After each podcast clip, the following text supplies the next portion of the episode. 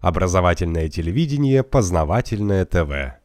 24 ноября 2015 года турецким истребителем F-16 был сбит фронтовой бомбардировщик Су-24 военно-космических сил России, который выполнял боевые задачи в Сирии. Что делал наш самолет Сирии? По официальной просьбе законного правительства Сирии помогал в уничтожении боевиков группировки ИГИЛ. Авиаудары и бомбардировки наносили в том числе по боевикам из России и стран СНГ на севере Сирии. Причиной называется нарушение воздушного пространства Турции российским самолетом. Это громкое дело повлекло последствия как для Турции, так и для России и также коснулось многих других стран. Давайте с вами попробуем разобраться, почему и как это произошло и какие события послужили тому причиной. Во-первых, что делают наши самолеты в Сирии? Наши самолеты в Сирии по официальной просьбе законного правительства в Сирии помогают в уничтожении боевиков группировки ИГИЛ. Удары воздушно-космических сил России по боевикам ИГИЛ в Сирии начались 30 сентября 2015 года. Наши самолеты действительно нарушали воздушное пространство Турции. Как заявили турецкие власти, российская авиация дважды за 3 и 4 октября 2015 года нарушила воздушное пространство Турции. МИД Турции сообщил, что российский военный самолет нарушил воздушное пространство со стороны Сирии в районе Ялагды провинции Хаттай. А как пояснил представитель Минобороны Российской Федерации, авиабаза Хеймим находится примерно в 30 километрах от сирийско-турецкой границы, и при определенных климатических условиях заход на аэродром осуществляется с севера, то есть со стороны Турции. Давайте с вами посмотрим карту. Наша авиагруппа располагается на базе Хеймим на аэропорте Мартир Базиль Эль-Ассад к юго-востоку от города Латакия. Вот город Латакия, а вот аэродром к югу. Его очень хорошо видно на Google картах.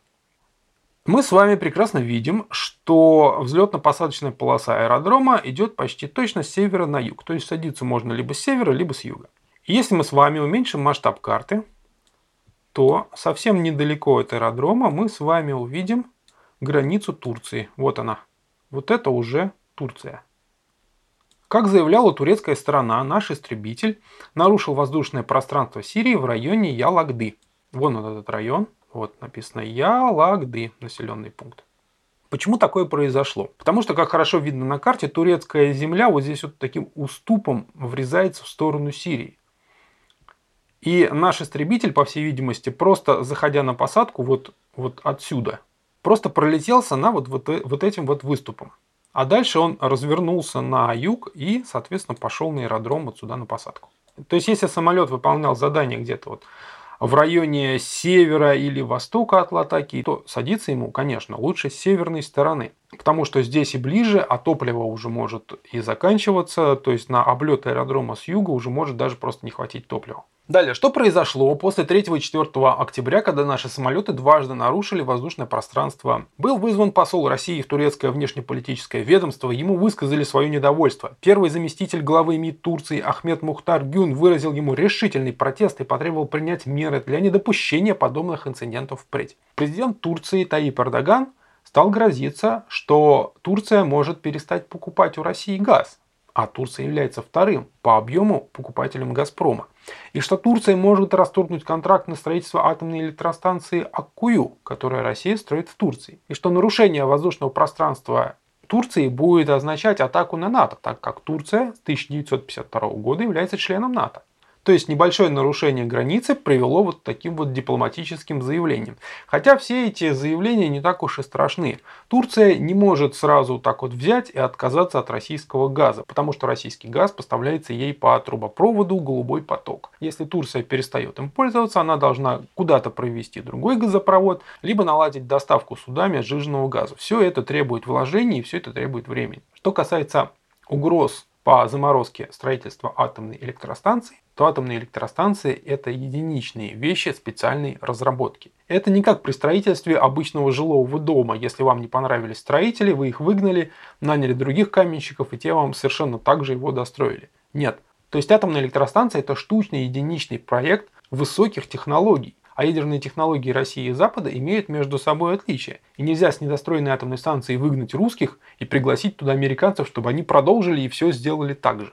Атомная станция – это еще поставки ядерного топлива с той страны, которая как раз построила атомный реактор. Далее. Генеральный секретарь НАТО Йенс Столтенберг назвал полеты российских ВВС на Турции недопустимым нарушением ее воздушного пространства. Союзники Турции по НАТО также отметили чрезвычайную опасность подобного безответственного поведения и призвали Россию немедленно прекратить нарушать воздушное пространство других стран.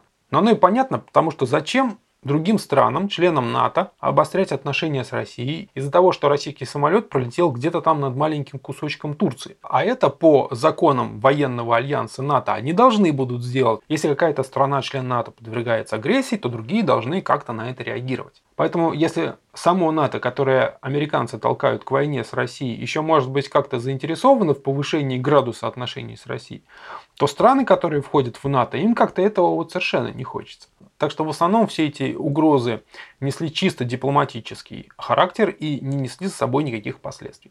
Россия объяснила нарушение турецкой границы плохими погодными условиями и сказала, что мы примем меры, чтобы такого больше не повторялось. Министерство обороны России и Турции наладили прямую связь для обеспечения безопасности полетов российской авиации.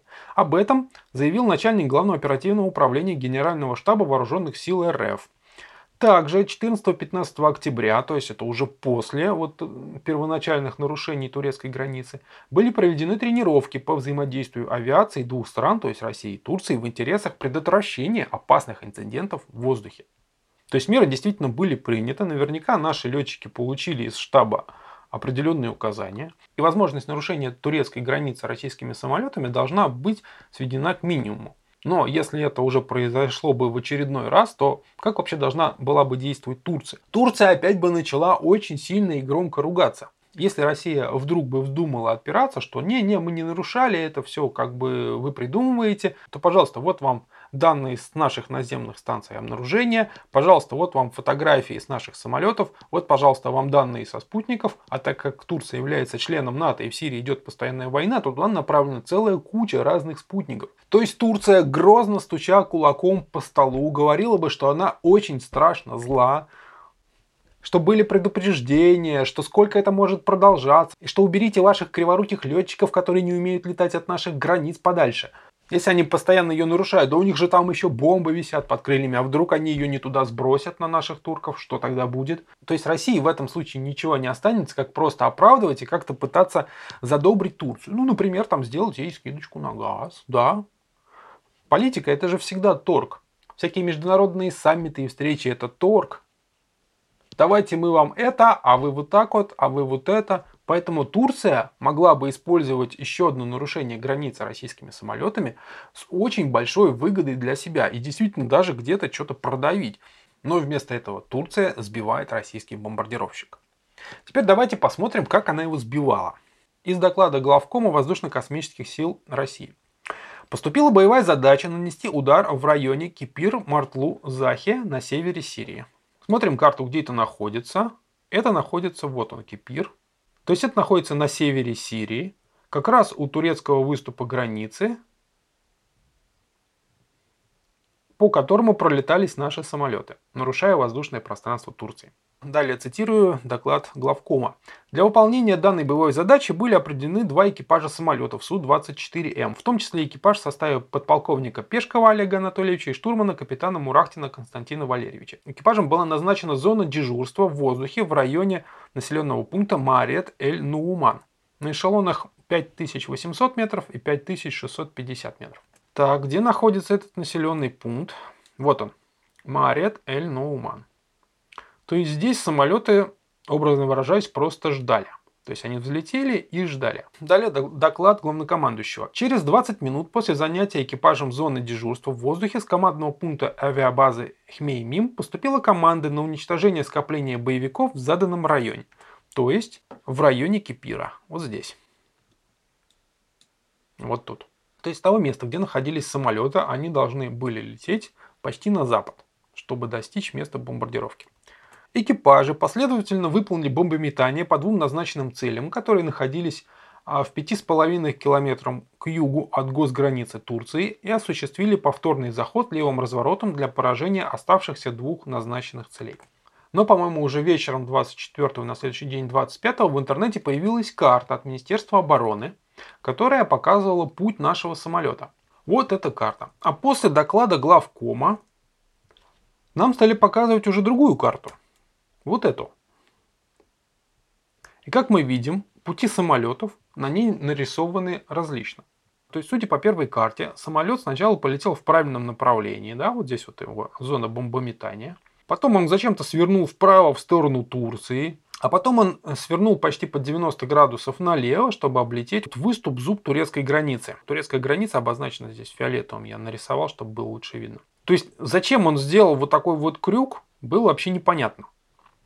На второй карте, которая была уже распространена позже, здесь э, все выглядит гораздо более логично. То есть самолеты, вот они с базы взлетели, полетели в зону боевого дежурства, здесь подождали. А потом полетели по заданию как раз вот почти на запад, минуя выступ турецкой границы. И вот здесь у них находится зона бомбометания. И, честно говоря, такая вот работа Министерства обороны, когда нам сначала показывают одну карту, и она теперь висит на всех углах интернета. Все издания уже взяли и нарисовали и сравнили это с турецкой картой.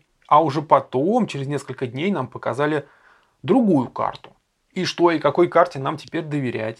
либо в Министерстве обороны не было данных, они взяли, нарисовали эту карту от балды, чтобы показать, а мы не виноваты, мы облетели вот этот турецкий выступ. Либо в Министерстве обороны кто-то это сделал сознательно, выпустил какую-то левую карту, и теперь какой-нибудь Джон Смит в Англии будет сидеть и сравнивать эти две карты и не понимать, какая из них правильная. Надо, конечно, признать, что наше Министерство обороны потихоньку учится вести информационные войны. То есть информационное сопровождение действий российской авиации в Сирии, оно, в общем-то, правильное. Но вот такие странные действия с появлением двух разных карт от Министерства обороны – они, в общем-то, сводят все на нет. Вот, например, карта одного из российских информационных агентств, которое оно составило по российским и турецким данным. Здесь красным цветом обозначен путь нашего самолета по версии России и черным цветом обозначен путь нашего самолета по версии Турции. Голубым цветом обозначен путь турецкого самолета F-16 а, по версии Турции и синим цветом обозначен путь этого же турецкого истребителя по версии нашего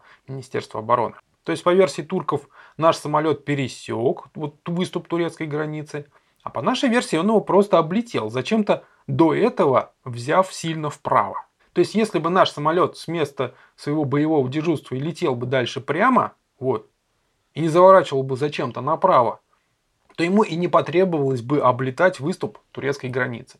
Ну, естественно, в интернете начались обсуждения, что чья карта правильная, чья неправильная. А по версии Турции вот карта, красным цветом обозначена траектория российского самолета, синим траектория турецкого истребителя. Так вот, по версии Турции наш самолет пролетел один раз над выступом, развернулся и при вторичном пересечении воздушного пространства Турции был сбит. То есть, если мы будем сравнивать первоначальную карту от Министерства обороны и турецкую карту, то ай-яй-яй, они очень сильно отличаются. А если мы будем сравнивать вторую карту от нашего Министерства обороны с турецкой картой, то они уже во многом похожи. То есть вот эта вот чехарда с картами очень-очень неправильная. И она действует нам во вред. Должна была быть одна карта. Так, давайте дальше разбираться. Если посмотреть на сводки, которые выпускаются Министерством обороны России, пожалуйста, на сайте Министерства обороны вы можете зайти и почитать, то очень часто авиационные удары наносятся на севере Сирии. То есть как раз неподалеку от турецкой границы. Задайте себе вопрос, а почему именно там? Если мы посмотрим на карту ИГИЛ, ну, какую территорию она занимает, то есть там достаточно много места и много объектов, и много чего можно бомбить. Но почему наша авиация в большей степени бомбит именно север Сирии, а вы поймете чуть-чуть попозже. Далее, теперь посмотрим, как наносятся удары. Дело в том, что местность севера Сирии – это горы. Чтобы точно сбросить в горах авиабомбу, надо выполнить очень точный заход на цель.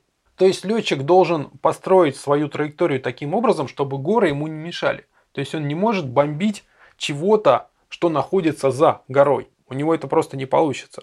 Если цель нанесения удара находится между горами, например, в долине в какой-нибудь или в ущелье, то самолет должен заходить не справа и не слева, он туда просто не попадет своими бомбами и ракетами в эту цель. То есть он должен заходить с наиболее открытого угла. То есть если гора здесь, гора здесь, он должен заходить вот, вот между ними прицеливаться. От бомбардировщика требуется очень точно зайти на цель, сбросить бомбу, а затем уйти так, чтобы самому не врезаться в гору. И, конечно, в первую очередь летчик думает о том, чтобы поразить цель, чтобы самому не врезаться в гору, и уже там в последнюю очередь он думает о том, чтобы не нарушить государственную границу. Тем более непонятно, где она там находится. Она краской в небе, линия не нарисована. Если мы сопоставим все эти данные И опять-таки посмотрим на карту. А отбомбиться они должны были, как говорил наш главнокомандующий, вот здесь вот в районе Кипира. И если горы и ущелья расположены таким образом, что сбросить бомбы можно было только со стороны вот востока, с восточной стороны, а там как раз находится вот этот выступ, вот он, турецкой границы.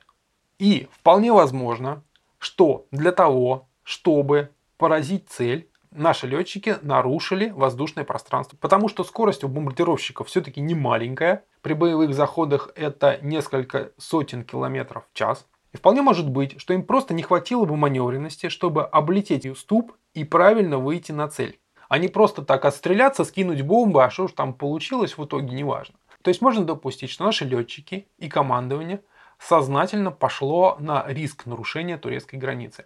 Как мы с вами уже обсуждали, предыдущие нарушения турецкого воздушного пространства нашими самолетами привели к некому дипломатическому скандалу. Но к чему-то более серьезному они вряд ли могли привести. Мало того, в июне 2012 года в непосредственной близи от сирийского побережья был сбит турецкий самолет-разведчик F-4 «Фантом». То есть сирийцы сбили турецкий самолет. Ну так, к слову, Турция сама самолет не производит, она их закупает. А Реджеп Эрдоган, который тогда был председателем правительства Турции, сказал, незначительное нарушение границы не может быть предлогом для такого нападения. То есть это дословно речь Эрдогана. Однако в 2015 году, когда российский самолет незначительно нарушил турецкую границу, Эрдоган уже говорил совершенно иное. Хотя в том же самом 2012 году тогдашний президент Турции Абдулла Гюль совершенно трезво объяснил – что это обычная практика для боевых самолетов, иногда пересекать и покидать национальные границы. Это происходит не по злому умыслу, а такие вещи сложно контролировать из-за большой скорости истребителя. Еще 29 ноября 2015 года в СМИ появилось заявление министра обороны Израиля Маше Яалона, что военный самолет из российской авиационной группы в Сирии залетел, когда он не сказал, в контролируемое Израилем воздушное пространство на одну милю и без происшествий покинул его. Была небольшая ошибка, и российский пилот влетел в воздушное пространство Израиля на одну милю. С пилотом сразу вышли на связь, и он незамедлительно сменил курс и вернулся в Сирию. Вот так все просто. Как мы видим, Израиль повел себя гораздо разумнее. Теперь дальше давайте разбираться со сбитием самолета. То есть сразу же после того, как самолет был сбит, в заявлениях Турции говорилось так, что неизвестный самолет нарушил воздушное пространство Сирии, поэтому он был сбит. Давайте с вами разберемся, насколько этот самолет был неизвестен для Турции. Читаем список оборудования на Су-24. И в этот список в том числе входит аппаратура госопознавания, то есть так называемый ответчик. То есть что это такое? Это система распознавания свой-чужой. Когда летит самолет, ему станции наземного слежения посылается запрос «Ты кто?». И самолет в ответ выдает код, все эти коды известны, и по этому коду определяется, какой стране он принадлежит. Военный, гражданский, то есть там достаточно много чего можно определить. Аппаратура госопознавания на нашем самолете была. Другой вопрос, что она могла бы быть отключена. Но, честно говоря, непонятна причина, по которой летчики могли бы отключить эту аппаратуру. Мало того, Турция прекрасно знала, чьи самолеты летают у ее границ. И наш главнокомандующий в том числе пояснил, что согласно договоренностям США, американским военным была заблаговременно передана информация с указанием районов применения пары бомбардировщиков Су-24. Со стороны США каких-то громких официальных заявлений пока не поступало, но тем не менее проскакивало, что, мол, американцы не знали и русские им ничего не передавали. Но если даже наше командование не передало данные американцам, или американцы, в свою очередь, не передали их Турции, то понятно, что с очень большой степенью вероятности там будут летать именно наши самолеты, на которых еще стоит аппаратура опознавания, которая рассказывает всем радиостанциям, какой стране принадлежит этот самолет. По словам Эрдогана, российских летчиков в течение пяти минут предупреждали 10 раз. Если смотреть на первоначальную карту от нашего Министерства обороны, то такое заявление Эрдогана кажется просто явной глупостью. Потому что максимальная скорость бомбардировщика это порядка 1400 км в час. Ну, на максимальной скорости летают редко, а поэтому, скорее всего, он шел на скорости где-то 800 км в час. То есть 5 минут на скорости 800 км в час это весьма внушительное расстояние. Но если мы возьмем карту Турции и почти совпадающую с ней вторую карту от нашего Министерства обороны, и, судя по рассказу главнокомандующего, то самолеты сначала сделали один заход, сделали одну петлю, и потом уже стали делать вторую. А дело в том, что предупреждение о пересечении государственной границы по радио, оно посылается еще до того, как самолет, собственно, ее нарушил. То есть его предупреждают, что вы можете нарушить государственную границу такой-то страны.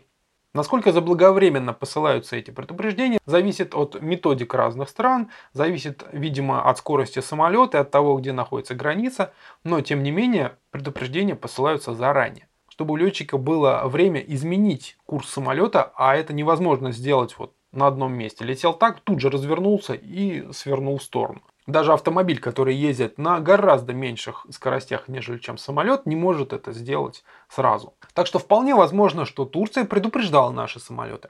Однако, по заявлению Министерства обороны РФ, средством объективного контроля аэропорта Хеймим и самолета ведущего, то есть наших самолетов было два, не зафиксировано ни одного запроса экипажами турецкого самолета в адрес наших летчиков на говоренной ранее частоте. Что может быть на самом деле?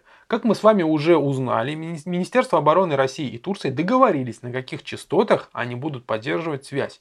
Возможно, что турки реально предупреждали, но на других частотах. Не на тех, на которых там договорились с русскими, да, а на, там, на своих натовских или международных, или еще там на каких-нибудь. А потом турки распространяют записи, что вот, а мы предупреждали, вот, смотрите, послушайте. Далее, Эрдоган заявляет, что турецкие истребители F-16 самостоятельно начали обстрел российского самолета. По его словам, представители турецких ВВС заметили два самолета, принадлежность которых не была установлена. Принадлежность мы уже с вами разобрали. Они летели со стороны Сирии по направлению вглубь турецкой территории. В течение 10 минут им делались предупреждения, чтобы они не пересекали турецкой границы. Тем не менее, они продолжили свой полет. Как только они вошли в турецкое воздушное пространство, к ним направились два наших истребителя F-16. Эрдоган пояснил, что турецкие самолеты пустили ракету согласно установленным нами правилам открытия огня. То есть, судя по турецкой карте, наши самолеты как раз и пересекли вот этот вот выступ. То есть, если мы с вами померим это расстояние, вот оно обозначено красной чертой, сиреневым это Сирия, соответственно, желтым это Турция, а красной чертой это путь самолета, то оно получается где-то от 3 до 4 километров. Но у меня получилось где-то 3,3 километра. Так вот, 3,3 км на скорости 800 км в час – это еще не максимальная скорость бомбардировщика. Это где-то 15 секунд. То есть за 15 секунд наш самолет пролетает этот вот турецкий выступ и оказывается уже на территории Сирии. Далее, какие действия совершаются при нарушении самолетами государственных границ стран? Обычно самолет засекается еще до того, как он пересек границу, потому что э, зона действия у наземных станций слежения, она, в общем, достаточно обширная, они стоят достаточно близко к границе. Так вот, когда самолет приближается достаточно близко к границе, но еще не пересек ее, то в воздух уже могут подняться истребители-перехватчики той страны, воздушное пространство которой он может нарушить. Основная задача самолетов не сбивать нарушителя, а просто показать своим присутствием, что мы здесь, и мы тебя прекрасно видим. И если ты сунешься, то тебе будет плохо. Если же какой-то самолет входит в воздушное пространство страны, то есть нарушил границу, его сначала не сбивают, его стараются посадить. То есть истребители приближаются к нему и знаками, там, покачиванием крыльев, говорят, давай садись. То есть нарушителю дается приказание, в том числе и по радио, следовать на ближайший аэродром. Если он не слушается, его берут в коробочку, то есть обычно это несколько самолетов, там один справа, один слева, один сверху, то есть все зависит от их количества. Его начинают поджимать, поджимать вниз и, соответственно, заворачивать туда, куда нужно. Если нарушитель не слушается, ему стреляют поперек курса.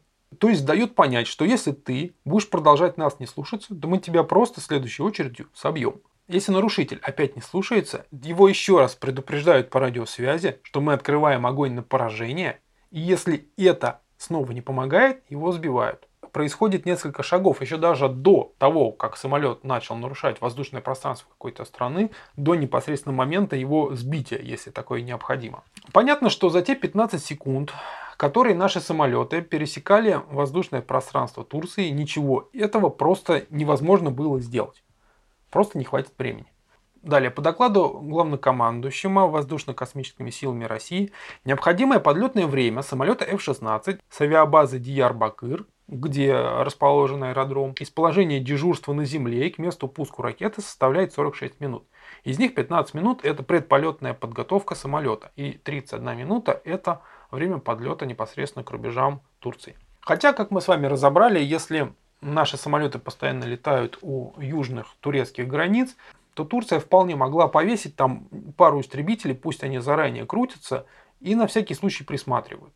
То есть, чтобы не лететь в случае чего поспешно, да, а вот они уже здесь, они уже готовы. То есть то, что истребители там были заранее, это еще не значит, что Турция во всем виновата. Хотя, с другой стороны, Турция знает, чьи самолеты там летают и кого они там бомбят. Собственно говоря, даже если российские самолеты и нарушат границу Турции, вот этот совершенно неудобный выступ, то ничего плохого Турции от этого не будет. Наоборот, это можно использовать в своих политических целях. Далее. Самолет можно сбивать только тогда, когда он пересек воздушную границу какого-то государства. То есть тогда действия этого государства, они будут оправданы. Мол, вот он пересек границу, и мы тогда его сбили. Но опять-таки, если мы будем с вами смотреть карту, и как мы уже посчитали, наш самолет мог находиться в турецком воздушном пространстве только 15 секунд. А дело в том, что истребителю для того, чтобы выйти на цель, нужно тоже время. То есть ему нужно совершить маневр, прицелиться, там, вычислить упреждение. И ракете тоже нужно время, чтобы долететь. Если даже мы с вами будем смотреть турецкую карту, на которой вот голубым цветом показана траектория турецкого истребителя, то он на нее, вот на траекторию поражения и пуска ракеты, он вышел уже достаточно заранее. То есть наш самолет мог быть еще достаточно далеко, то есть порядка 10 километров от границы с Турцией. А он уже изготовился стрелять и пошел на перехват. 10 километров это достаточное расстояние, чтобы даже Су-24 скоростной бомбардировщик сумел как-то увильнуть, отвернуть и пересечь турецкую границу. Причем, что еще вот здесь вот любопытно, траектория турецкого самолета нарисована прямой и упирающейся прямо в границу Турции. А дальше он куда делся? Пропал, что ли? То есть он должен был как-то там повернуть, но на маневр поворота тоже нужно расстояние.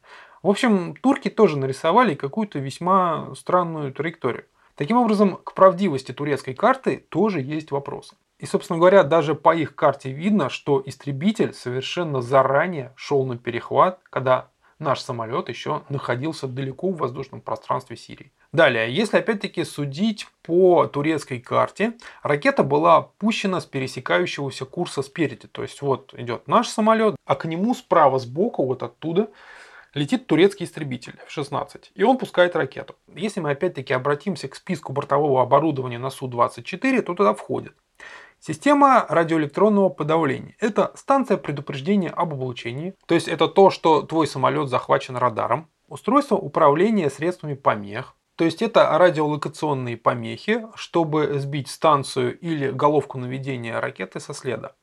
Далее станция активных радиотехнических помех. Далее теплопеленгатор, обнаружение моментов и координат пуска ракет и устройство отстрела патронов. То есть, если на ракете стоит инфракрасная головка наведения по тепловому следу, так как двигатель самолета вырабатывает большое количество тепла. И от самолетов отстреливаются специальные патроны, которые тоже очень сильно разогреваются, и чтобы тепловая вот головка ракеты просто запуталась в целях и выбрала какую-нибудь ложную цель вместо того, чтобы лететь за самолетом. И также в оборудование Су-24 входит контейнерная станция активных помех. То есть наш самолет был не такой голый и незащищенный перед истребителем. Да, конечно, F-16 имеет преимущество перед Су-24, и никакого там боя между ними быть вообще не может. F-16 имеет преимущество немножко в скорости, очень много в маневренности, он несет вооружение класса воздух-воздух, но бомбардировщик имеет средства защиты, и он может хотя бы отследить, откуда и когда по нему пустили ракету, и попытаться от нее уклониться,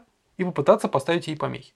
То есть ни о чем таком вообще-то как-то не говорилось и не заявлялось. Но, как мы с вами видим даже по турецкой карте, если ракета была пущена с пересекающихся курсов, то наш экипаж с большой долей вероятности должен был ее хотя бы отследить. И если бы он заметил эту ракету, уж какие-то действия они начали бы делать. Ну, жить-то всем хочется. А вот если мы посмотрим карту от Министерства обороны России, то на ней турецкий истребитель F-16, вот, вот траектория обозначена синеньким, вот он наматывал тут круги, наматывал, ждал, ждал, а потом он зашел в хвост нашим самолетам и даже сам пересек государственную границу Сирии.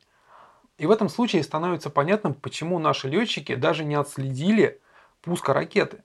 То есть турецкий истребитель зашел сзади из более близкого расстояния, нежели чем показано на турецкой карте там, с пересекающимися курсами.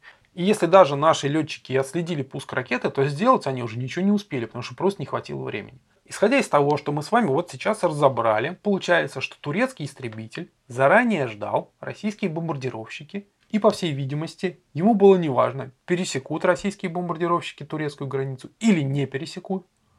А я еще раз повторюсь, что вполне возможно, что наши самолеты действительно нарушили воздушное пространство Турции. Почему? Разберем чуть попозже. Пилот турецкого самолета получил задание сбить наш бомбардировщик. Почему? Для этого нам нужно разобраться, а что же такое ИГИЛ и откуда он взялся. Дело в том, что центральные основные СМИ, они всегда чего-то не договаривают.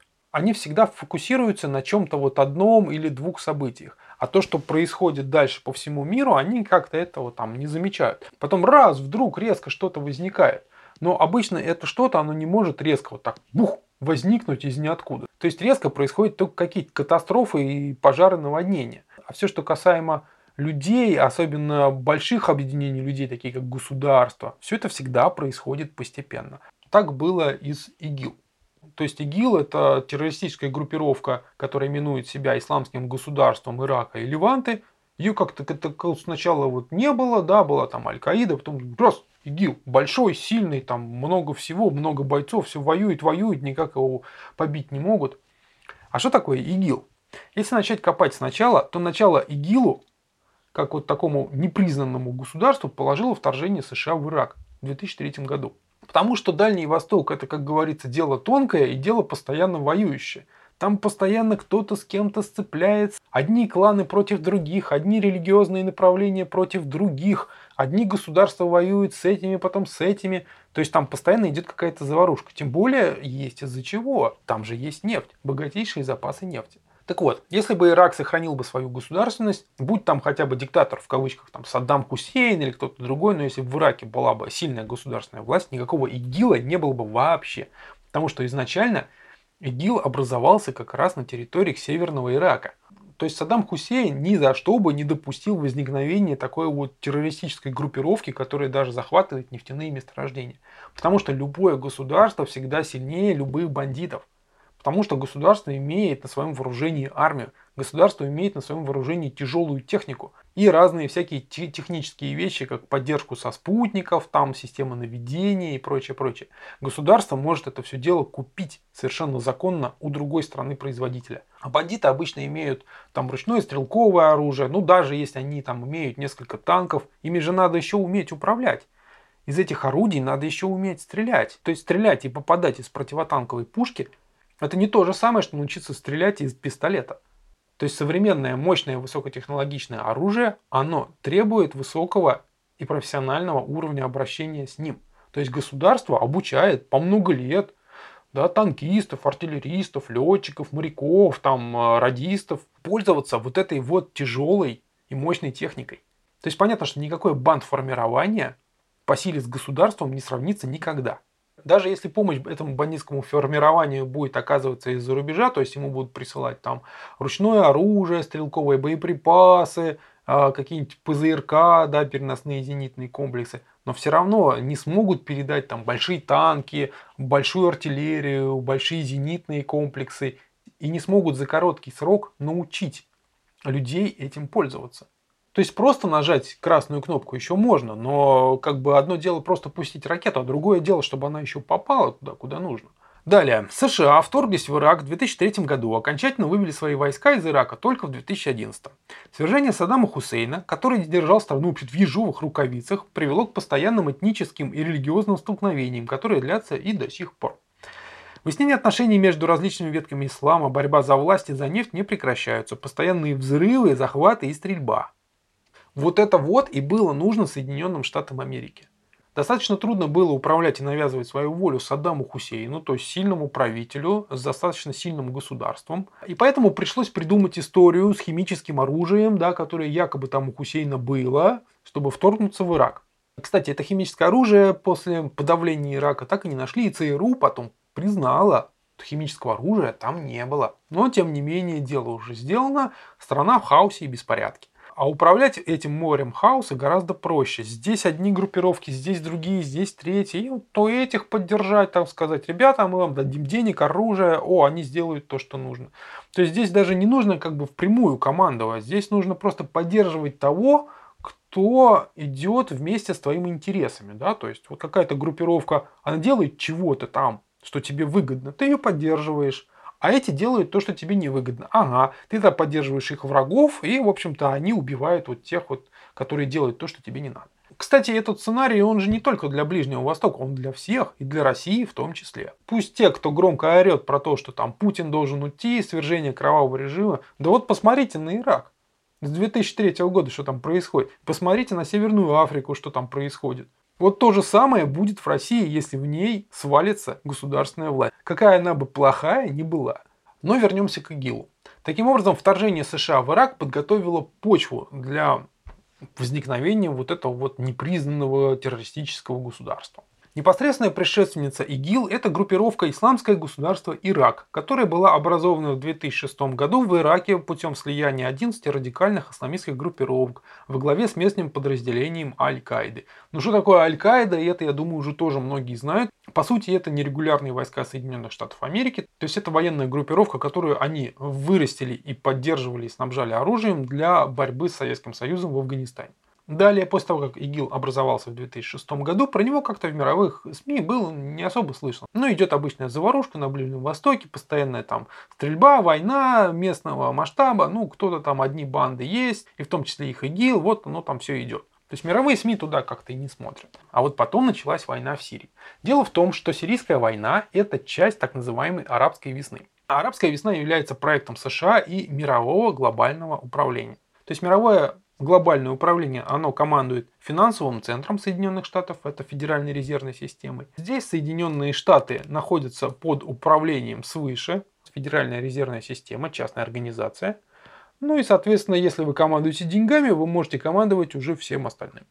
То есть это спецслужбами, армией, там, сенаторами, президентами и так далее. Задача глобального управления – это большая война, причем между всеми между христианским и исламским миром. Вот поэтому, кстати, и было дано название исламское государство, не просто Аль-Каида. Для там европейца Аль-Каида это, ну, Аль-Каида или и что. А вот когда дают название исламское государство, то в голове у людей происходит совмещение. То есть каждый, кто придерживается религии ислам, может быть нашим врагом. Вот смотрите, исламское государство, оно уже страшное против всех.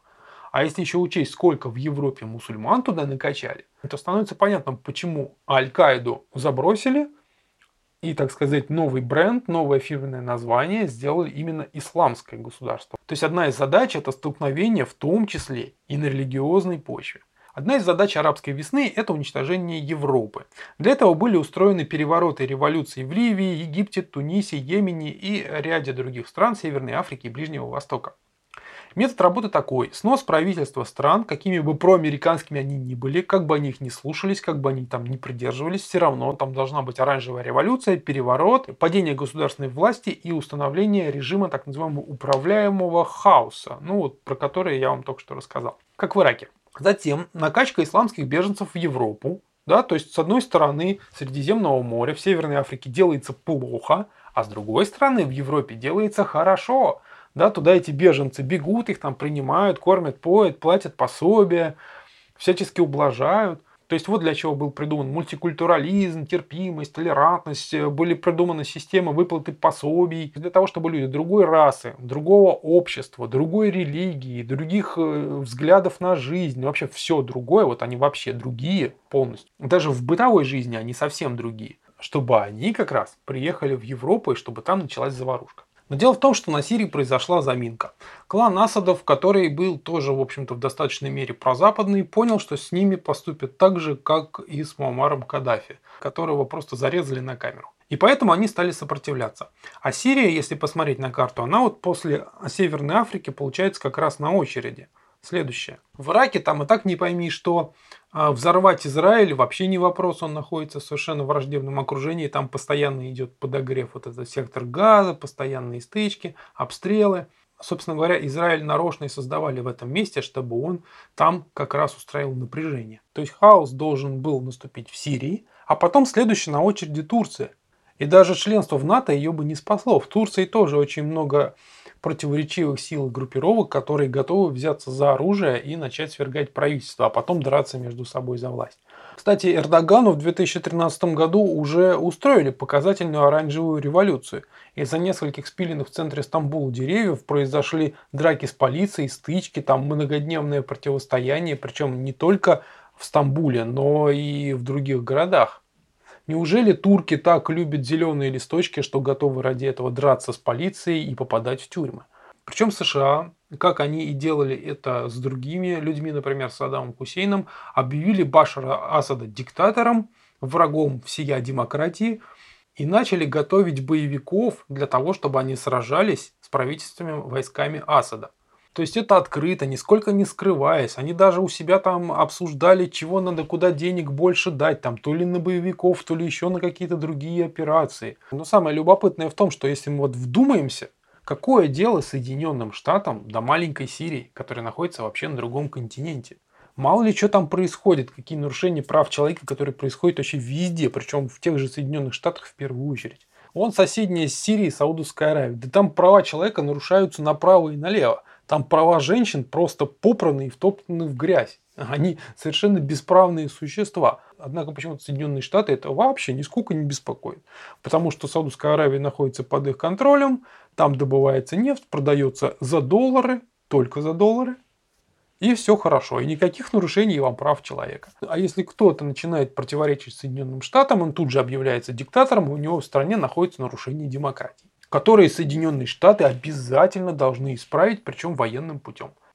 Но все эти исправления, которые Соединенные Штаты вносят в другие страны, всегда заканчиваются хаосом, сносом государственной власти, убийствами, терроризмом и прочими неприятными вещами. Почему-то сами Соединенные Штаты упорно не хотят это замечать. После того, как Сирия начала сопротивляться, тут вдруг и стал возникать ИГИЛ. То есть до этого он там где-то был, что-то там он такое делал, там что-то слегка воевал, да, в этой общей заварушке Ближнего Востока. Но тут ИГИЛ стал просто воевать против Башара Асада и правительственных сил Сирии. Причем ИГИЛ усилился именно тогда, когда это нужно было Соединенным Штатам. Прямо удивительные совпадения. Причем Соединенные Штаты поддерживают ИГИЛ. Например, э, широко разошедшийся скандал с джипами Toyota. В сентябре-октябре 2015 года антитеррористический департамент Минфина Соединенных Штатов Америки, о, вот такой есть. По всей видимости, он должен заниматься отслеживанием, откуда террористы берут деньги. Но, по всей видимости, он занимается прям противоположным. Так вот, этот департамент послал запрос в компанию Toyota и потребовал объяснить, откуда у страшных боевиков ИГИЛ взялись несколько десятков джипов Toyota. Японцы ответили, что мы не знаем, мы их не продавали. Однако американские политологи из Института мира и процветания Рона Пола, да, Рон Пол это американский оппозиционер, который против ФРС, который против многого того, что сейчас делают Соединенные Штаты. Так вот, они докопались, что американские и британские власти поставляли джипы Toyota в 2013-2014 годах для свободной сирийской армии. То есть свободная сирийская армия это просто вывеска, куда отправляется помощь, боевики, оружие, продукты, боеприпасы, и все это проходит через вывеску свободной сирийской армии и прямиком идет в ИГИЛ. Правительство Великобритании также поставляло транспортные средства сирийским террористам. В 2013 году британская газета The Independent докопалась, что Великобритания направила оборудование на сумму около 8 миллионов фунтов стерлингов, а фунт стерлингов он дороже, чем доллары, чем евро. Помощь состояла из пяти транспортных средств баллистической защиты, 20 комплектов бронежилетов, 4 грузовиков, 6 внедорожников, 5 небронированных пикапов и еще много чего. А вот, пожалуйста, новость середины октября 2015 года. Военно-транспортные самолеты США С-17 доставили сирийской оппозиции для борьбы с террористической группировкой «Исламское государство» 50 тонн боеприпасов. В этом сообщил представитель Пентагона. Также, чтобы защитить своих подопечных ИГИЛ, чтобы их никто там ненароком не разбомбил, США создали коалицию по борьбе с ИГИЛ в августе августе 2014 года. В ней участвует около 40 стран. Часть этих стран задействовала свои вооруженные силы в операциях в Сирии, а другая часть стран просто помогает, так сказать, морально, мол, мы с вами. И вот представьте, более полутора лет а, группировка вооруженных сил самых развитых государств на планете, чья армия оснащена мощнейшим, новейшим, высокоточным, высокотехнологичным оружием, ничего не может сделать с мужиками, которые где-то там бродят в пустынях на Ближнем Востоке. У этих бородатых террористов нету ни мощных средств ПВО, нету тяжелой техники, нету отслеживания со спутников, у них много чего нету. У них в основном только ручное оружие и то, что можно поставить там или ввести в том же джипе Toyota, который американцы им передали. То есть с ними можно с помощью современных тяжелых вооружений делать все, что хочешь. Однако полтора года никто ничего с ними сделать не смог. Они все усиливались, усиливались, становились все грознее, все страшнее, все больше и больше воевали с армией Башара Асада. И только когда с 30 сентября российская авиация начала наносить первые удары по боевикам в Сирии, а 9 октября, то есть с промежутком в неделю, Газета New York Times сообщила, что администрация президента США решила прекратить программу Пентагона по подготовке и оснащению бойцов сирийской оппозиции, которая обходится Вашингтону в 500 миллионов долларов. Причиной стало осознание того, что программа не помогла создать сухопутные войска, способные воевать с боевиками ИГИЛ. Вот вам очень простой вопрос. Если у вас есть большие корабли, авианосцы, танки, там, пушки, самолеты, ракеты, которые летают за сотни километров. Зачем вам готовить каких-то боевиков, которые будут э, воевать с боевиками ИГИЛ на равных, да, потому что они там примерно будут равны, у них будет примерно одинаковое вооружение, примерно одинаковая техника, кто там победит непонятно. Вы возьмите что-то гораздо более мощное, заведомо, и используйте это. И все. Ведь Соединенные Штаты не постеснялись в августе 2013 года приплыть в Средиземное море целым флотом и начать пускать ракеты по правительственным войскам Башара Асада, по правительственным войскам Сирии. То есть они запустили несколько ракет, но эти ракеты были сбиты нашими комплексами противовоздушной обороны, которые Россия продала Сирии. И большой вопрос, кто этими комплексами еще управлял, настоящие ли сирийцы. Однако вместо того, чтобы задействовать тяжелое там, и высокотехничное вооружение, Соединенные Штаты предпочитали готовить боевиков. И тут же перестали их готовить, когда российская авиация начала наносить удары по этим самым боевикам в Сирии. По-моему, взаимосвязь просто четкая и прямая. То есть Соединенные Штаты увидели, что боевики, на подготовку которых они тратят все-таки какие-то деньги, да, они там тут же гибнут. Тогда встает вопрос, а зачем, собственно говоря, их готовить? Все, закрываем программу, они не нужны. То есть, если предположить, что ИГИЛ, он сам по себе, и США к этому не причастны, тогда поведение Соединенных Штатов не укладывается просто ни в какие рамки не стыкуется ни с чем. Но, как мы знаем, ИГИЛ является детищем Соединенных Штатов и в определенной мере контролируется и поддерживается ими, тогда все становится очень ясно и понятно. Далее, большой вопрос. С чего живет ИГИЛ? Вот там вот большое количество людей, которых надо кормить, которых надо одевать, им надо давать автоматы, им надо давать боеприпасы, им надо давать амуницию, средства связи, много чего еще. А они же нигде не работают, они же только воюют. И еще науке неизвестны такие растения, которые произрастали бы в пустынях Ближнего Востока и давали бы обильный урожай продуктов уже в готовых упаковках, или на них гроздями росли бы патроны к различным видам вооружения. Понятно, что все это откуда-то берется, откуда-то закупается. Если посмотреть карты районов, которые подконтрольны ИГИЛ, видно, что на них находятся нефтяные месторождения. Большое количество разнообразных статей про то, что ИГИЛ живет с продаж нефти, находится как и в российских, так и в американских, в английских, французских и во многих других средствах массовой информации. Но обычно это сайты, какие-то журналы, где нарисованы карты, какие месторождения захвачены ИГИЛ, где подсчитывается, сколько прибыли они в день получают, называются разные цифры, да, миллион там или полтора миллиона долларов в сутки от продажи нефти. Но почему-то эта проблема обсуждается на низком уровне, а не поднимается на уровень, так скажем, основных новостей, да, мировых, на уровень обсуждения глав государств. То есть, да, вот есть террористы, да, они нефть продают, с этого живут, и все, на этом все закончилось. То есть, понятно, что ИГИЛ обеспечивает себя тем, что продает нефть. А вопрос, кому? Кому эти безжалостные боевики, которые устраивают кровавые казни мирных людей, убивают граждан других стран, разрушают древние храмы, кому эти ребята продают нефть? Кто такой беспринципный, что покупает нефть у террористов, которые взрывают самолеты? А дело в том, что это очень выгодное дело. Так как ИГИЛ это страшные террористы, объявленные мировым злом, но кому они официально могут продать нефть? То есть, представляете заявление, там, Италия купила у ИГИЛ столько-то там баррелей нефти. А если кто-то, какое-то частное лицо, либо компания, либо даже страна покупает у ИГИЛ нефть, так, втихаря на черном рынке, покупает нефть, а потом ее уже продает на белом рынке вроде как э, свою. То есть тогда все хорошо. А навар с этого можно получить очень большой. Так как ИГИЛ это страшные террористы, покупать у них нефть можно по заниженным ценам. А кому они еще продадут? Кто у них еще купит официально? Никто. Поэтому ИГИЛ вынужден продавать нефть по сниженной цене. А продавать ее эти посредники уже будут по рыночной цене. И поэтому вопрос, а кому же ИГИЛ продает нефть, он как-то вот так не обсуждается нигде. Ну а так как ИГИЛ часть своих доходов получает от продажи нефти, он эту нефть должен каким-то образом переправлять. То есть не просто налить в бутылки из-под кефира, положить в рюкзак, ночью переползти границу, а потом эту нефть где-то там продать.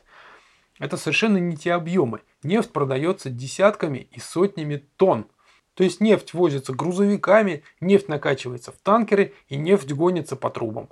Если мы с вами посмотрим карту нефтепроводов Ближнего Востока, и в частности вот район, который контролируется ИГИЛ, то мы видим, что из этого так называемого непризнанного государства один трубопровод идет в Ирак и доходит аж до самого побережья Персидского залива. То есть, пожалуйста, качай нефть, наливай в танкер и дальше уже вези куда хочешь. Дальше на другой карте видно, что трубопроводы идут в Иорданию, непосредственно в саму Сирию и в Турцию. И причем тот, который идет в Турцию, он выходит к Средиземному морю. Опять-таки наливай в танкер и вези куда тебе нужно. И вот эти страшные бородатые террористы годами добывают и продают нефть, получают миллионы долларов, и никто с этим ничего сделать не может.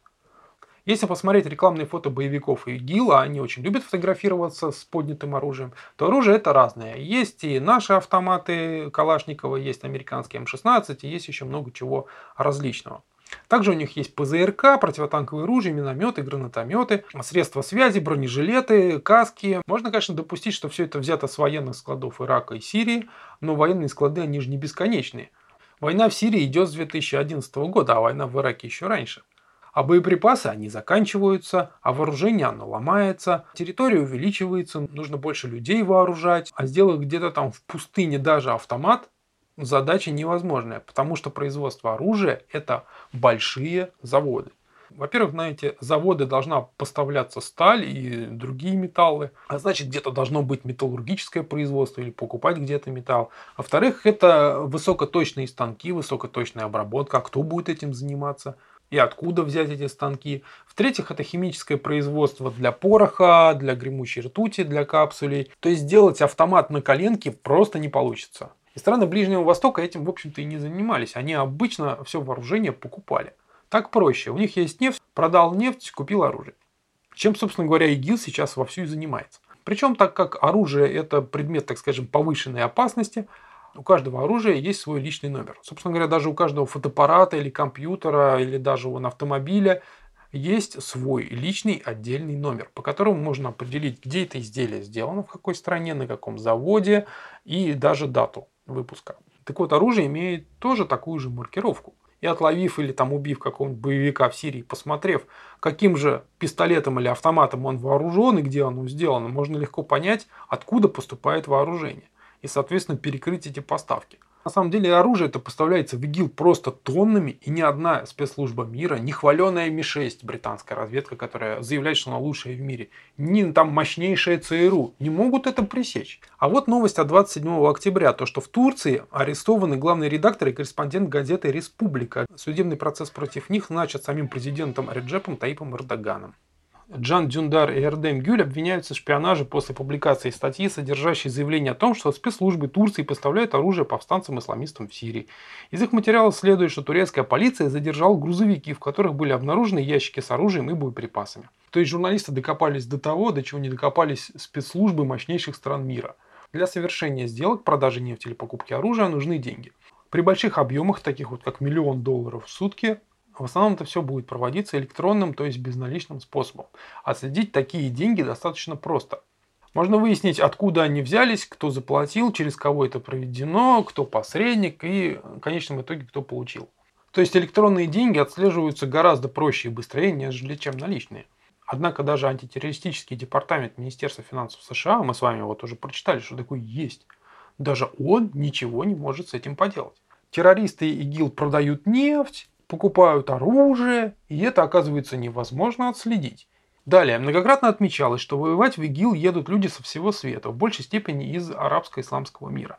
Есть много статей и даже графиков, откуда они едут, в каком количестве. Но почему-то все считают, а препятствовать никто не препятствует. Также многократно отмечалось в наших средствах массовой информации, что за ИГИЛ едут воевать из России, из Кавказа и стран бывшего СНГ. А каким путем они туда попадают? Если мы с вами посмотрим на карту, то самый простой и быстрый способ попасть из э, бывшего Советского Союза в Сирию, это через Турцию. То есть человек садится на корабль, переплывает Черное море, либо садится на самолет, прилетает э, в Турцию, и потом движется на юг и переходит границу с Сирией. Именно поэтому на севере Сирии так много лагерей, где сосредоточены боевики из, из России и стран бывшего СНГ. Так вот, оказывается, что попасть в Сирию достаточно просто. Например, вот туда поехала студентка философского факультета МГУ Варвара Караулова, которая хотела присоединиться к ИГИЛ. Хорошо, что на границе с Сирией ее задержали турецкие пограничники. Но, видимо, они тоже люди, у них есть дети, и им просто стало жаль эту девочку, потому что турецкие пограничники прекрасно помнят, каких людей, в каких количествах они пропускали с Турции в Сирию. Также для того, чтобы присоединиться к ИГИЛу, в Турцию улетела студентка Высшей школы экономики Ирина Бабыкина. Ее удалось задержать в московском аэропорту. Кстати, замечу, что учебное заведение, где учились две эти девочки, это Высшая школа экономики и философский факультет МГУ, можно сказать, что это вражеские учреждения, которые работают против России. Так вот, боевики из России через Турцию переправляются в Сирию в ИГИЛ. И именно поэтому лагеря боевиков из России и стран бывшего СНГ как раз находятся на северной границе Сирии, как раз рядом с Турцией. Но, как мы с вами обсуждали, Сирия это только ступень для введения общего мирового хаоса. Вообще-то основная цель США это Россия. Взрывать Россию будут точно так же. Методом оранжевой революции, Майдана, недовольства, перестрелки. И вот в этом случае местные люди, которые получили боевой опыт в Сирии, они очень здорово пригодятся. Одно дело, когда вы перебрасываете в какую-то страну совершенно чужих боевиков. Они там ничего не знают. Это чужая культура, чужой мир, там что-то непонятно, там неизвестно, как себя вести, там непонятно, кто что как сделает, с кем говорить, а в кого стрелять. Другое дело, когда местный человек, который в этой культуре вырос, он получает боевой опыт и возвращается. И он-то знает, куда идти, в кого первого стрелять а, а на кого надавить. Таким образом, боевики ИГИЛ из России и стран СНГ для нас гораздо опаснее, чем местные, которые из Ближнего Востока. Потому что эти-то, они вернутся. И именно поэтому российская авиация достаточно большую часть своих ударов наносит по лагерям таких боевиков. Так что подполковник Пешков погиб не за Сирию, он погиб за Россию, чтобы те боевики не пришли сюда. И вот если мы все это вместе сложим, то есть ИГИЛ торгует нефтью, ИГИЛ покупает оружие, в ИГИЛ едут люди, у ИГИЛа есть финансовые потоки. То есть уязвимых мест, за которые можно ухватить ИГИЛ, их достаточно много. То есть, во-первых, это испортить нефтянку. Нефтяные вышки, нефтехранилища, нефтепроводы, станции перекачки. Все это можно делать почти безнаказанно, потому что у ИГИЛ у них нет таких мощных средств противовоздушной обороны, как наши комплексы С-300 или С-400. У них есть только ПЗРК, из которых можно сбить низколетящий самолет. То есть утюжить ИГИЛ с воздуха можно вообще безнаказанно. Далее, можно спецназом любой страны захватить танкеры, которые перевозят нефть, которая была выкачана ИГИЛ. Также можно арестовать те фирмы или тех людей, которые покупают у ИГИЛ нефть, а потом ее продают. Также арестовать тех людей, которые продают оружие и перехватить потоки этого оружия. Также можно пресекать людские потоки пополнения ИГИЛ. Это не так уж сложно сделать. Надо арестовывать вербовщиков и обрубать транспортные каналы, по которым люди туда добираются. Это все достаточно просто сделать, имея современное, мощнейшее техническое оснащение. Еще в 80-е годы 20 века со спутника можно было увидеть время, которое показывают наручные часы человека. Уровень технического оснащения спецслужб таких стран, как США, Великобритания, Франция и других стран Европы, он достаточно высокий. А уж наложить арест на счета людей, которые как-то связаны с ИГИЛом, ведь ИГИЛ это ж мировое зло, в банке можно запросто. Однако почему-то ни страны, ни спецслужбы этого не делают. Один только Путин заявляет, что ИГИЛ торгует нефтью, что ИГИЛ покупает оружие, что ИГИЛ продает древние ценности. Кстати, вот о ценностях. Одним из источников дохода ИГИЛ является черный рынок исторических ценностей и антиквариата. Дело в том, что ИГИЛ располагается на землях древней цивилизации Междуречия. Эти области богаты разного рода произведениями древнего искусства, и поэтому их просто берут и продают. Про то, что древние ценные артефакты вот с области Сирии попадают в европейские, американские музеи, про это, в общем-то, пишут достаточно давно. В сентябре 2014 года газета New York Times сообщила, что таким способом игиловцы зарабатывают себе по меньшей мере несколько сотен миллионов долларов. Участники террористической группировки «Исламское государство» разграбляют в Сирии важнейшие места археологических раскопок, в которых находилось немало древних исторических богатств. Так заявляет ЮНЕСКО. А теперь задать себе вопрос, а кто у них все это покупает? Негры из Африки или, может быть, пингвины из Антарктиды? Покупают частные коллекционеры и музеи Европы и Америки.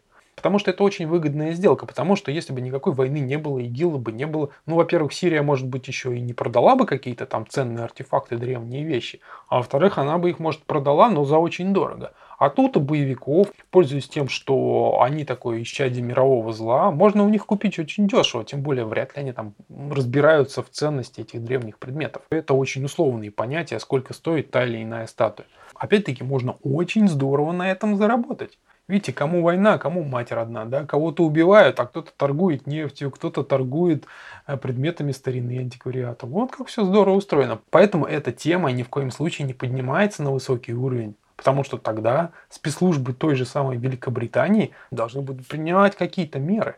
А как они будут принимать меры, если те же самые британские коллекционеры и музеи с большой выгодой для себя покупают исторические предметы, которые им по дешевке продает ИГИЛ? Но тут вдруг в конце ноября Дэвид Кэмерон, первый министр Великобритании, захотел бомбить ИГИЛ. Он обратился к парламенту с просьбой разрешить удары военно-воздушных сил Соединенного Королевства по позициям боевиков исламского государства на территории Сирии. По его словам, Великобритания не может стоять в стороне от борьбы, оставив своих союзников без помощи. Можно подумать, э, всех союзников там убивают, они терпят поражение какое-то страшное, они уже не могут без помощи Великобритании выстоять. Удары британских ВВС будут направлены по штабам исламского государства в Раке, чтобы, по словам Камерона, отсечь змеиную голову террористической организации. А где он раньше был? Полтора года антитеррористическая коалиция борется с ИГИЛ, и Камерона только-только сейчас проняло. Да? А проняло его, скорее всего, по двум причинам. Во-первых, сейчас наступление на ИГИЛ ведут Россия и Франция. И Кэмерон боится, что лавров, так сказать, победителей ИГИЛ им просто не достанется. А простые англичане будут задавать очень много вопросов. А почему мы тут полтора года бомбили-бомбили ИГИЛ, до сих пор с ним не справились? Что-то это странно. Во-вторых, что гораздо более вероятно, Кэмерон не зря хочет ударить по штабам и командованию ИГИЛ, как он говорит, отсечь змеиную голову. Да потому что штабы и командование ИГИЛ, через них как раз и идут продажа и торговля всего. И нефти, и предметов искусства, и закупки оружия. Таких людей ни в коем случае нельзя оставлять живых, потому что если они вдруг попадут в руки правосудия, они такого на камеры порасскажут. И кому они продавали нефть, и кому они продавали древние ценности, у кого они покупали оружие и боеприпасы. То есть эти люди должны быть непременно убиты. Единственный шанс остаться у них в живых – это сдаться России. Мы-то их убивать, в общем-то, не заинтересованы. Наоборот, мы заинтересованы в том, чтобы они как можно больше рассказали народу правды. Теперь, наконец-то, после вот этих всех объяснений вернемся к Турции. Вы сами видели, куда ведет один из нефтепроводов из ИГИЛ, он ведет в Турцию. Также туда можно перевозить нефть грузовиками. У Турции очень выгодное положение. Она может покупать у ИГИЛ нефть дешево, а расплачиваться, соответственно, оружием. Причем получается двойной навар. Ты покупаешь дешево у боевиков нефть, продаешь ее дороже, ты покупаешь оружие, например, у тех же американцев, а боевикам продаешь его тоже с накруткой. Ну потому что, а кто вам таким еще будет официально оружие продавать? Бизнес просто замечательный, навар на обоих сделках. Эрдогана, кстати, не раз уже обвиняли в сотрудничестве с ИГИЛ. Президент Турции Реджеп Эрдоган отверг все обвинения в закупках нефти у исламского государства. И сказал он так. Всем известно, где мы покупаем энергоносители. Больше всего из России, потом из Ирана, Азербайджана, Северного Ирака. То есть он не сказал, что мы у них не покупаем вообще никогда и ни за что. Он сказал, всем известно, что мы покупаем. Да? Дальше он сказал, что пусть докажут, что мы покупаем у ИГИЛ.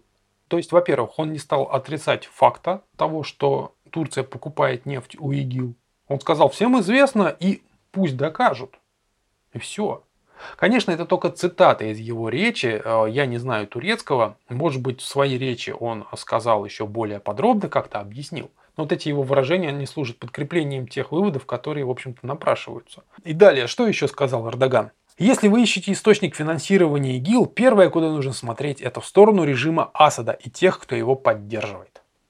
Честно говоря, у меня возникают сомнения, а соответствуют ли умственные способности Эрдогана той высокой должности, которую он занимает. Неужели сам Башар Асад будет покупать нефть и поставлять оружие тем, против кого он борется? Так вот, с 30 сентября российская авиация бомбит ИГИЛ, но что она разрушает? Если смотреть сводки того же Министерства обороны, наносятся удары по штабам, складам, мастерских, скоплениям техники, скоплениям боевиков, объектам инфраструктуры – но российская авиация не трогает нефтянку. Она не бомбит нефтепромысл, она не бомбит трубопроводы, она не бомбит нефтехранилища, она не бомбит нефтеперекачивающие станции. А потому что нельзя. Просто запрещено. Как заявил бывший директор ЦРУ Майкл Моррелл, Белый дом отказался бомбить нефтяные объекты, подконтрольные террористам ИГИЛ, чтобы не навредить окружающей среде. Моррелл отметил, что отказ Вашингтона от бомбардировок ИГИЛ был мотивирован желанием сохранить нефтедобывающую инфраструктуру для сирийского народа на будущее и обезопасить окружающую среду. Вы знаете, это все равно, что а, во время Великой Отечественной войны отменить наступление на Киев, потому что, знаете, мы там будем стрелять, э, там танки будут гореть, там столько живности и деревьев погибнет, это же нанесет вред окружающей среде. Зачем мы будем это делать? Не, мы не будем никуда наступать. А еще, представляете, мы не будем обстреливать Харьков, потому что а вдруг мы попадем в чей-то дом. Там же живут наши люди. Мы туда попадем, он развалится, им негде будет жить. То есть Соединенные Штаты прямо запретили бомбить нефтяные объекты ИГИЛ. Потому что боевиков можно бомбить, это даже, в общем-то, и не страшно. Новых наберут. А вот если разбомбить нефтяные объекты, их же так просто быстро не починишь, тогда ИГИЛу будет не на что существовать. То есть он просто не сможет продавать эту нефть, не сможет покупать оружие, не сможет платить людям. Все. В этом и есть корень проблемы. Но корень трогать ни в коем случае нельзя. Запрещено. Именно поэтому была и создана вот эта вот антиигиловская коалиция Соединенных Штатов, чтобы кто-то там в меру ретивый или не в меру умный в общем-то, не разбомбил того, чего американцам не надо. А то, понимаешь ли, разбомбить нефтяную вышку нанесет такой урон окружающей среде Ближнего Востока. ЦРУ и Белый дом и Пентагон так озабочены экологической ситуацией на Ближнем Востоке, что просто ой-ой, целыми днями сидят и обсуждают, как бы там чего бы не навредить. Точно так же, как им важна экология Подмосковья, особенно Химкинский лес. И вот наша авиация месяц наносит удары, по разным, так сказать, второстепенным объектам воюет, воюет, все идет хорошо. Там вроде как боевики уничтожаются, но сам корень и основа существования ИГИЛа, она ни в коем случае не затрагивается. Теперь давайте посмотрим по датам. 2 октября 2015 года переговоры нормандской четверки лидеры России, Франции, Германии и Украины обсуждали как Украину, так и Сирию. Было большое длинное совещание за закрытыми дверями, куда журналистов просто не пустили, и были личные встречи. То есть Путин, Оланд, Меркель о чем-то договаривались между собой. Дальше, 31 октября 2015 года. Взрыв российского пассажирского самолета А-321 над Синайским полуостровом. Ответственность за теракт в первые дни после катастрофы взяло на себя Синайское подразделение группировки Исламское государство Ирака и Леванты. То есть это что? Это ответный удар по России за бомбардировки ИГИЛ. То есть это совершенно все понятно месяц бомбардировок, ответный удар, упавший самолет. Да? Причем это не взрыв где-то там в метро, это именно самолет, хоть и не военный. Далее, 2 ноября 2015 года в Берлине начались переговоры нормандской четверки. Министры уже иностранных дел России, Германии, Франции и Украины. Тоже, о чем они там договаривались? 4 ноября 2015 года Международная консультативная группа Совета Европы заявляет, что расследование гибели людей в Одессе, которое было в 2014 году, зашло в тупик. Оно неправильное, там есть недостатки следствия. Как мы знаем, на Украине произошел военный переворот, который в большей степени был устроен Соединенными Штатами Америки. И вот это вот сожжение людей в Одессе в Доме профсоюзов было сделано, в общем-то, их боевиками. И вроде как дело как-то так закрыли, замяли, да. И тут вдруг, через год, Европа начинает шевелиться и говорит, а знаете, там вот было что-то такое неправильное, давайте-ка разберемся на самом деле, что там произошло. Это значит, что Европа хочет каким-то образом вывернуться из-под США. То, что Европа находится под контролем Соединенных Штатов еще с конца Второй мировой войны, это, я думаю, понятно многим. До более подробных объяснений вы можете посмотреть э, видео на нашем канале, которое называется «Кто выиграл Вторую мировую?». Но вкратце скажу, что после Второй мировой войны Европа была как в политическом, так и в военном, так и в экономическом отношении под Соединенными Штатами. И эта зависимость, она, в общем-то, никуда не пропала. Сейчас большинство стран Европы это тот же самый блок НАТО.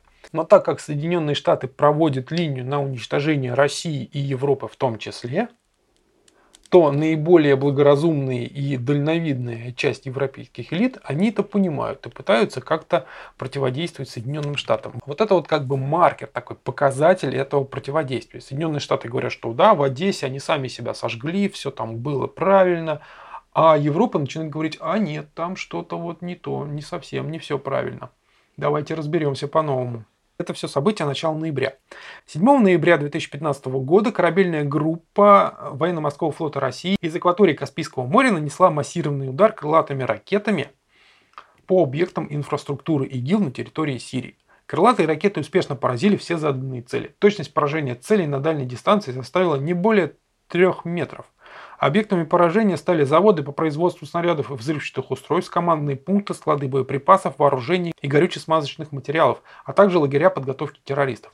Видите, опять нефтянку не бомбили, потому что России запрещено бомбить нефтянку ИГИЛа. Однако 8 ноября Франция наносит удар по нефтяному центру ИГИЛ. Французская авиация нанесла удары по станциям распределения нефти и газа. 9 ноября французские истребители «Мираж» нанесли два удара авиабомбами по нефтедобывающим установкам в провинции Дейр-Эль-Зор. То есть Франция полезла вперед. Франция стала делать то, что делать нельзя. Потому что часть французской элиты прекрасно понимает, что ждет Францию, если она в дальнейшем будет подчиняться США, и что с ней будет после того, как упадет Сирия, а потом хаос придет в Европу. Собственно говоря, он уже пришел. И, видимо, вот эти волны беженцев и беспорядки, которые там постоянно устраиваются, они подвигнули французов совершить эти бомбардировки. Я напомню, это было 8 и 9 ноября. А 13 ноября происходит теракт в Париже. Вот это страшный теракт, когда погибло там порядка 130 человек. Произошло несколько взрывов и несколько расстрелов. И ответственность за это взяла на себя группировка «Исламское государство». Вот теперь смотрите, если 8-9 а ноября наносятся удары, то на следующий день позвонить там в Париж или связаться по интернету или еще каким-то способом. Сейчас э, средства коммуникации очень развитые, можно позвонить в любую точку земного шара запросто. И сказать, что, ребята, надо бы сделать ответный удар и еще несколько дней, там 2-3 дня на подготовку этого удара. А если у вас уже оружие есть, где-то лежит в подвалах, взрывчатка есть, она где-то лежит в подвалах, то достаточно просто наметить цели, где они будут, где это, посмотреть местность, и все, на следующий день можно это все осуществлять. То есть теракт 13 октября в Париже – это ответный удар по французам за бомбардировки нефтяных месторождений ИГИЛ. Мол, не надо так больше делать. Хотите, бомбите боевиков, там склады, боеприпасы, но нефтянку-то ни в коем случае не трогайте. Но Франция после 13 ноября стала наносить удары по нефтянке ИГИЛ. То есть Франция, можно сказать, вышла из-под контроля Соединенных Штатов и пытается как-то от них вывернуться. Ну, пока в первую очередь уничтожая первую угрозу, это ИГИЛ. Потому что, как мы с вами уже обсуждали, куда пойдут боевики после падения Сирии? А если США будут по-прежнему покрывать ИГИЛ, никому не давать ничего бомбить, Сирия все равно в конечном итоге когда-нибудь падет. И все эти боевики, они совершенно спокойно под видом беженцев переправятся во Францию для того, чтобы устраивать там Парижский Майдан. То есть французские элиты это уже поняли. Они поняли это как Асад, что им приготовлено уничтожение в любом случае, что американцы от своего отступаться не будут. Поэтому Франция направила свой авианосец к берегам Сирии и стала наносить удары по нефтяным объектам ИГИЛ. А мы Францию поддержали. То есть в одиночку мы бы не полезли ни в коем случае бомбить вот эти вот нефтянку ИГИЛ. Но раз полезла Франция, она полезла потому, что часть ее элит поняла, что их просто будут убивать, если они это не сделают. Так вот, Франция пошла вперед, и за ней пошли и мы. Сводка Министерства обороны Российской Федерации от 23 ноября 2015 года. За прошедшие двое суток самолетами ВКС России был выполнен 141 боевой вылет и нанесены удары по 472 объектам террористов. В ходе воздушной разведки были обнаружены две колонны автомобилей, перевозящие нефть на перерабатывающие заводы, контролируемые группировкой ИГИЛ. Воздушным ударом самолетов Су-34 уничтожено около 80 автомобилей наливников террористов. 15 километров юго-западнее города Ракка уничтожено крупное нефтехранилище. Также в 50 километрах южнее Ракки бомбардировщиками Су-34 был уничтожен нефтеперерабатывающий завод, контролируемый террористами. В пустыне Аль-Махимира, севернее населенного пункта Дейр Эззор бомбардировщиками Су-34 был нанесен удар по резервуарам с топливом. Объект в результате точного попадания полностью уничтожен. За последние пять суток российскими самолетами уничтожено более тысячи бензовозов-наливников, осуществляющих перевозку сырой нефти на заводы, контролируемые террористической группировкой ИГИЛ. Так что наши взорвали нефтехранилище, нефтеперерабатывающий завод и более тысячи грузовиков-наливников – которые перевозили там нефть или нефтепродукты. И что ж тогда получается? Наша авиация вместе с французами уничтожает основу ИГИЛ, это нефтянка. Если ИГИЛ не сможет продавать нефть, все, его не будет. Это сводка Министерства обороны от 23 ноября, то есть за прошедшие двое суток, 21 и 22 наносились удары, 21-22 ноября, а 24 с утра был сбит наш самолет. Вот поэтому турецкие истребители F-16 американского производства и караулили наши самолеты у выступа турецкой границы. И было неважно, пересечет наш самолет границу или не пересечет. Он должен быть сбит. Это ответ на бомбардировку корня ИГИЛ, его основы жизни, на нефтянку. Почему это сделала Турция? А Турция получает с этого очень большой доход. Через Турцию в том числе идет нефтепровод. Турция покупает нефть по дешевке, а продает дороже. Глава Министерства иностранных дел Сирии заявил, что сын президента Турции Эрдогана может быть причастен к незаконной торговле нефтью. Его компания покупала нефть у боевиков ИГИЛ. И что еще любопытно, должность министра энергетики в новом правительстве Турции занимает зять Эрдогана. То есть вот такой небольшой нефтяной семейный бизнес. И Турция, как показало расследование турецких же журналистов, поставляет оружие боевикам. То есть Турция делала очень хорошие деньги на войне с ИГИЛом. И тут эти русские бомбят нефтехранилища, бомбят грузовики с нефтью. Как, нефти же не будет, на чем деньги-то делать? На чем прибыль-то получать? На чем зарабатывать? Теперь у меня большой вопрос. А почему сразу после нанесения ударов по нефтянке ИГИЛ, когда понятно, что Турция будет в ярости, два наших экипажа получают задание отбомбиться практически на самой границе Турции? Причем нанести свой удар они должны будут именно там, где выступ турецкой границы заходит в Сирию. Давайте еще раз посмотрим карту от Министерства обороны. Как нам объяснил главнокомандующий воздушно-космическими силами России, самолеты сначала ждали восточнее, то есть там был район их боевого дежурства, а удар они полетели наносить на запад. То есть такой курс и такое положение точек показывает то, что удар надо было наносить как раз с восточной стороны. С любой другой он бы не достиг цели. Бомбы не попали в цель, если там, там горы препятствуют. А если удар наносится с востока, да еще тем более в такой близости, а вот, вот этого вот турецкого зуба, то наши бомбардировщики с большой долей вероятности пересекут вот эту вот турецкую границу.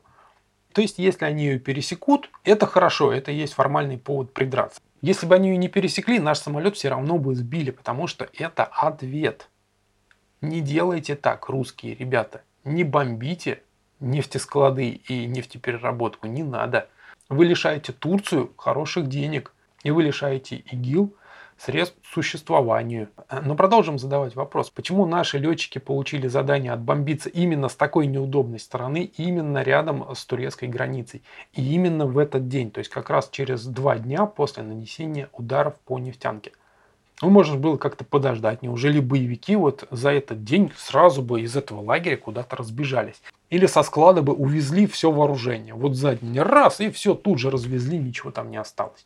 Ил-то большой, у него складов много в разных местах и дальше от турецкой границы. Почему именно туда надо было посылать самолет? И именно рядом с таким неудобным выступом турецкой земли, который наши самолеты могли как бы непреднамеренно нарушить, чтобы выполнить боевое задание. Причем вот эти вот соображения совместно с двумя картами от нашего Министерства обороны, на которых показаны разные траектории нашего самолета, это вызывает достаточно много вопросов и недоумения. Потому что если мы с вами, сидя вот дома и читая совершенно открытые новости из открытых источников, смогли догадаться до тех простых вещей, что ИГИЛ это американская подконтрольная организация, что Турция ей содействует и поставляет оружие, покупает нефть, то неужели этого не знают наши военные?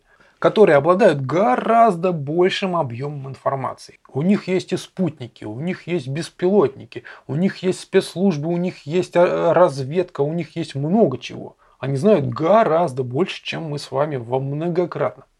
Неужели в нашем штабе никто не понял, что удары по нефтянке ИГИЛа могут сильно разозлить Турцию? Мало того, в нашем штабе нарочно послали самолет к границам Турции.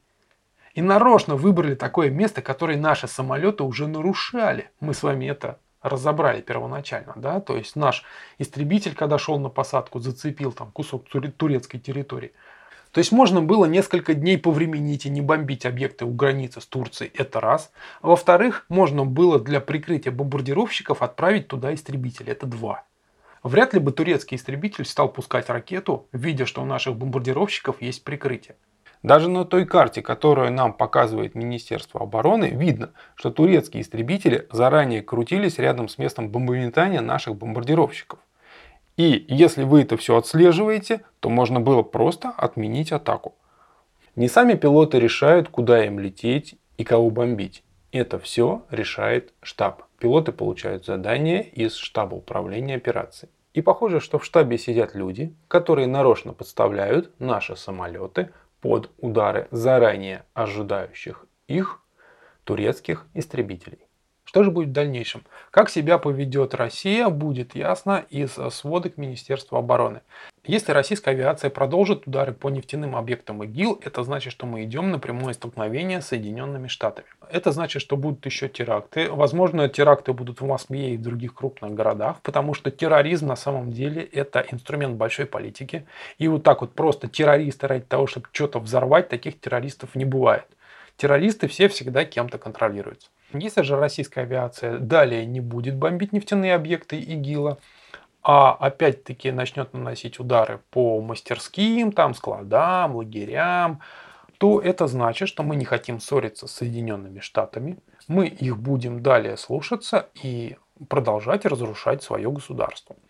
Тем более, что иностранные агенты служат у нас даже в Министерстве обороны. Ну, как тут повоюешь? Хотя, конечно, многое будет зависеть от других стран Европы. То есть, если Франция не отвернется и продолжит свою линию, если другие страны тоже продолжат свою линию, хотя Кэмерон и хочет уничтожить главарей ИГИЛ, чтобы просто информация о всяких неприглядных делах не всплыл наверх. Но определенную помощь британская авиация тоже может оказать. То есть Европа и Россия сейчас находятся на развилке. По какому пути мы пойдем? Либо мы слушаемся Соединенных Штатов и не, и не бомбим нефтянку ИГИЛа, либо все страны, а Россия опять-таки не полезет, скорее всего, в одиночку. То есть, если Франция перестанет бомбить нефтянку ИГИЛа, мы тоже, скорее всего, перестанем. Потому что тогда весь удар терроризма будет сосредоточен на нас. Так вот, или все страны вместе, там Великобритания, Франция и Россия начинают уничтожать корень ИГИЛа, а именно добычу нефти и ее транспортировку. Это означает, по сути, восстание Европы и России против глобальной мировой империи Соединенных Штатов Америки которая после поражения в войне Советского Союза в 1991 году стала единственным хозяином мира. Об этом вы можете узнать в видеоролике «Военное поражение СССР». А также будет полезно посмотреть ролик «Медали за победу над СССР». Медали, которые выпущены в США и Великобритании. Видите, каким образом все завязано. То есть самолеты так просто не сбивают. Ракеты так просто не пускают. Частенько люди говорят так, зачем Россия лезет в Сирию? Зачем мы помогаем Башару Асаду? А вот затем, в Сирии мы воюем против Соединенных Штатов Америки – Точно так же, как мы воевали против них во Вьетнаме и Корее, и во многих других странах во времена Холодной войны. Я надеюсь, что с помощью вот этого вот относительно небольшого исследования, которое заняло не так уж много времени и в котором использовались только открытые источники информации, поможет вам лучше понять причины того, что происходит в мире. Средства массовой информации всегда показывают отдельные кусочки, какие-то события, но очень-очень редко рассказывают о том, что стоит за всеми этими событиями. И все эти причины, как правило, в своей сути очень просты.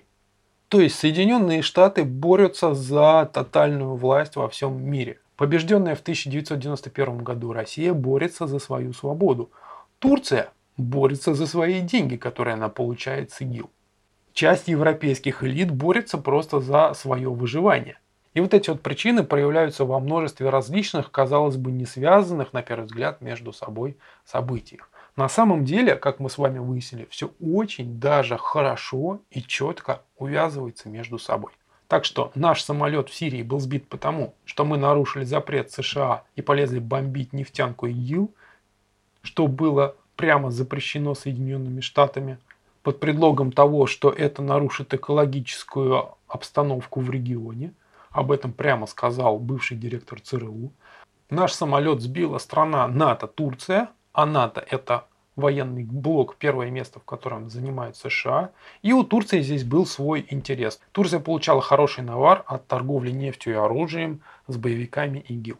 А в наших вооруженных силах на высоких постах служат иностранные агенты Соединенных Штатов, которые и подставили наш самолет для удара. И потому, как будут вестись военные действия в Сирии, России и другими странами, мы сейчас сможем определить, какова степень готовности мира восстать против глобальной империи США теракты, попытки там государственных переворотов, оранжевые революции, всеобщий хаос. Это все будет и в Европе, и в России. Это будет непременно. Другой вопрос, в каких количествах. И, кстати, это будет сильно зависеть от вашей меры понимания происходящего и вашей способности объяснить другим людям, которым просто некогда все это обдумывать, на которых телевизор, в том числе и российский, льет свою глупую пропаганду, а в интернете вовсю рассказывают, какая плохая российская власть. Вот дальнейшие события будут зависеть от вашей способности объяснить другим людям, что на самом деле происходит. Покажите этот ролик своим друзьям, знакомым, родственникам. Думаю, что человек может выделить хотя бы час своего времени в неделю, чтобы разобраться в текущем положении вещей. Тем более, что от этого зависит его личная жизнь познавательная точка ТВ. Много интересного.